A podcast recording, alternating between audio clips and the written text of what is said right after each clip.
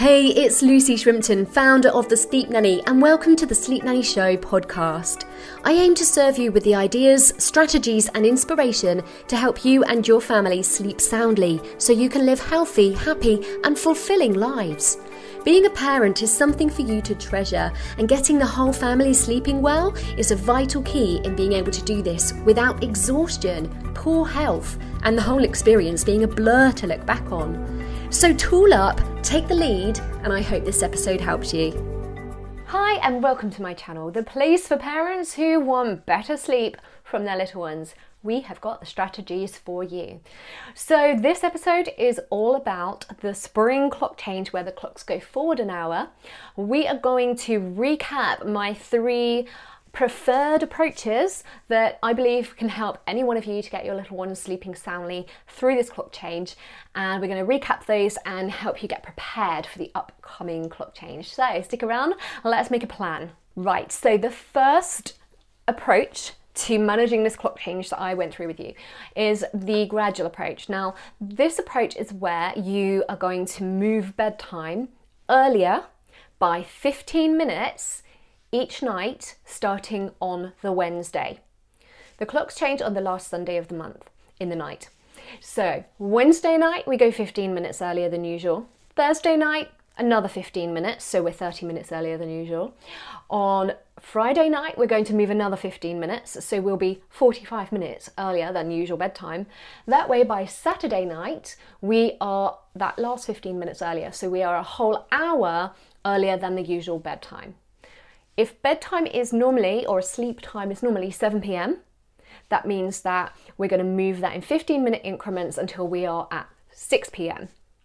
Okay, so this is the gradual approach. Now, what this means is by Saturday night, your little one goes to bed a whole hour earlier than normal, but they haven't really felt that great big drastic jump in change of bedtime, meaning they can sleep for their usual number of hours through the night but wake up at their usual wake up time because the clocks will have moved during the night on that Saturday night into Sunday.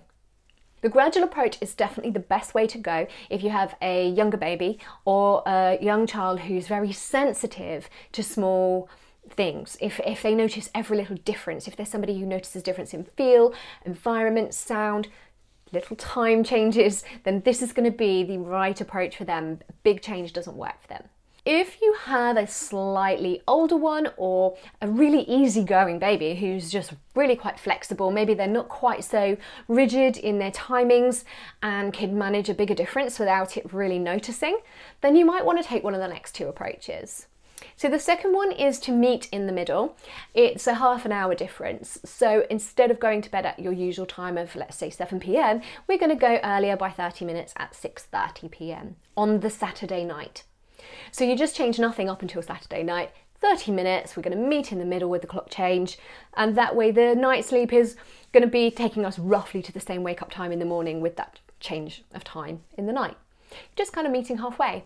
It's good for those who, you know, the whole hour earlier to bed would be too much, but they don't really need those tiny little changes each night from Wednesday. And then the third option is the all in one go. One fell sweep. We just move bedtime earlier by one hour on Saturday night so that they sleep for their normal number of hours and wake up at the new time on Sunday. It's, it's as simple as that, it's a whole hour earlier, but it's really quite tricky to do that with a child who is just not tired an hour earlier. So this is going to work great for somebody who's overtired, who's, you know, really ready for a sleep and could quite easily go to bed an hour earlier. I bet a lot of you could do that.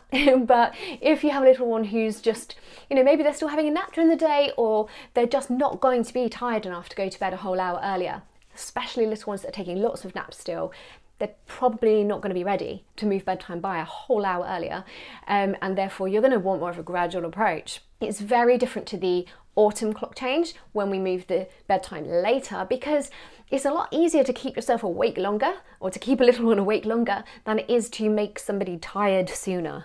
That's the big difference. So three options for you there, or you know, you can you could tweak it to fit your child. Maybe you want to do 30 minutes earlier on Friday and then the whole hour earlier on the Saturday. But on the whole, this is um, a, a, an array of ways that could help your little one to adjust to that time change bit more smoothly.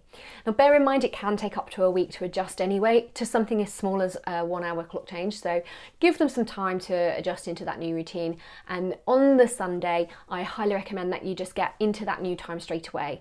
Don't say things like oh well yeah but to be fair body clock thinks it's this time that doesn't help. Just go with the new time, put your meal times in on the new time, bedtime routine at the new time, and they will soon adjust, and so will you. So, are you ready and are you prepared for the clock change that's coming up really soon? Make sure you do things like um, get that routine um, in place to accommodate the change. So, if you are going for the gradual approach, you do need to be home a little bit earlier in the evenings in order to bring all these things a bit earlier, to have meal times a bit earlier. So, consider what you need to set up in your routine and your environment to help you to make these changes because if you are starting the Wednesday before, you need to be ready. You need to know what you're doing, be ready to execute that plan. I hope this has been helpful and I hope the clock change goes smoothly for you.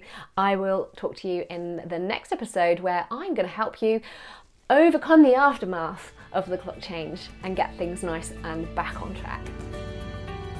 Hey, I hope you enjoyed this episode and it serves you well. Please share it with a friend who will really appreciate it. And don't forget to subscribe for free to Sleep Nanny Insiders, where you'll get the latest episodes, info, and free tools to help you even more. Head over to thesleepnanny.com now or check out the show notes for a link to subscribe, and I'll catch you again very soon.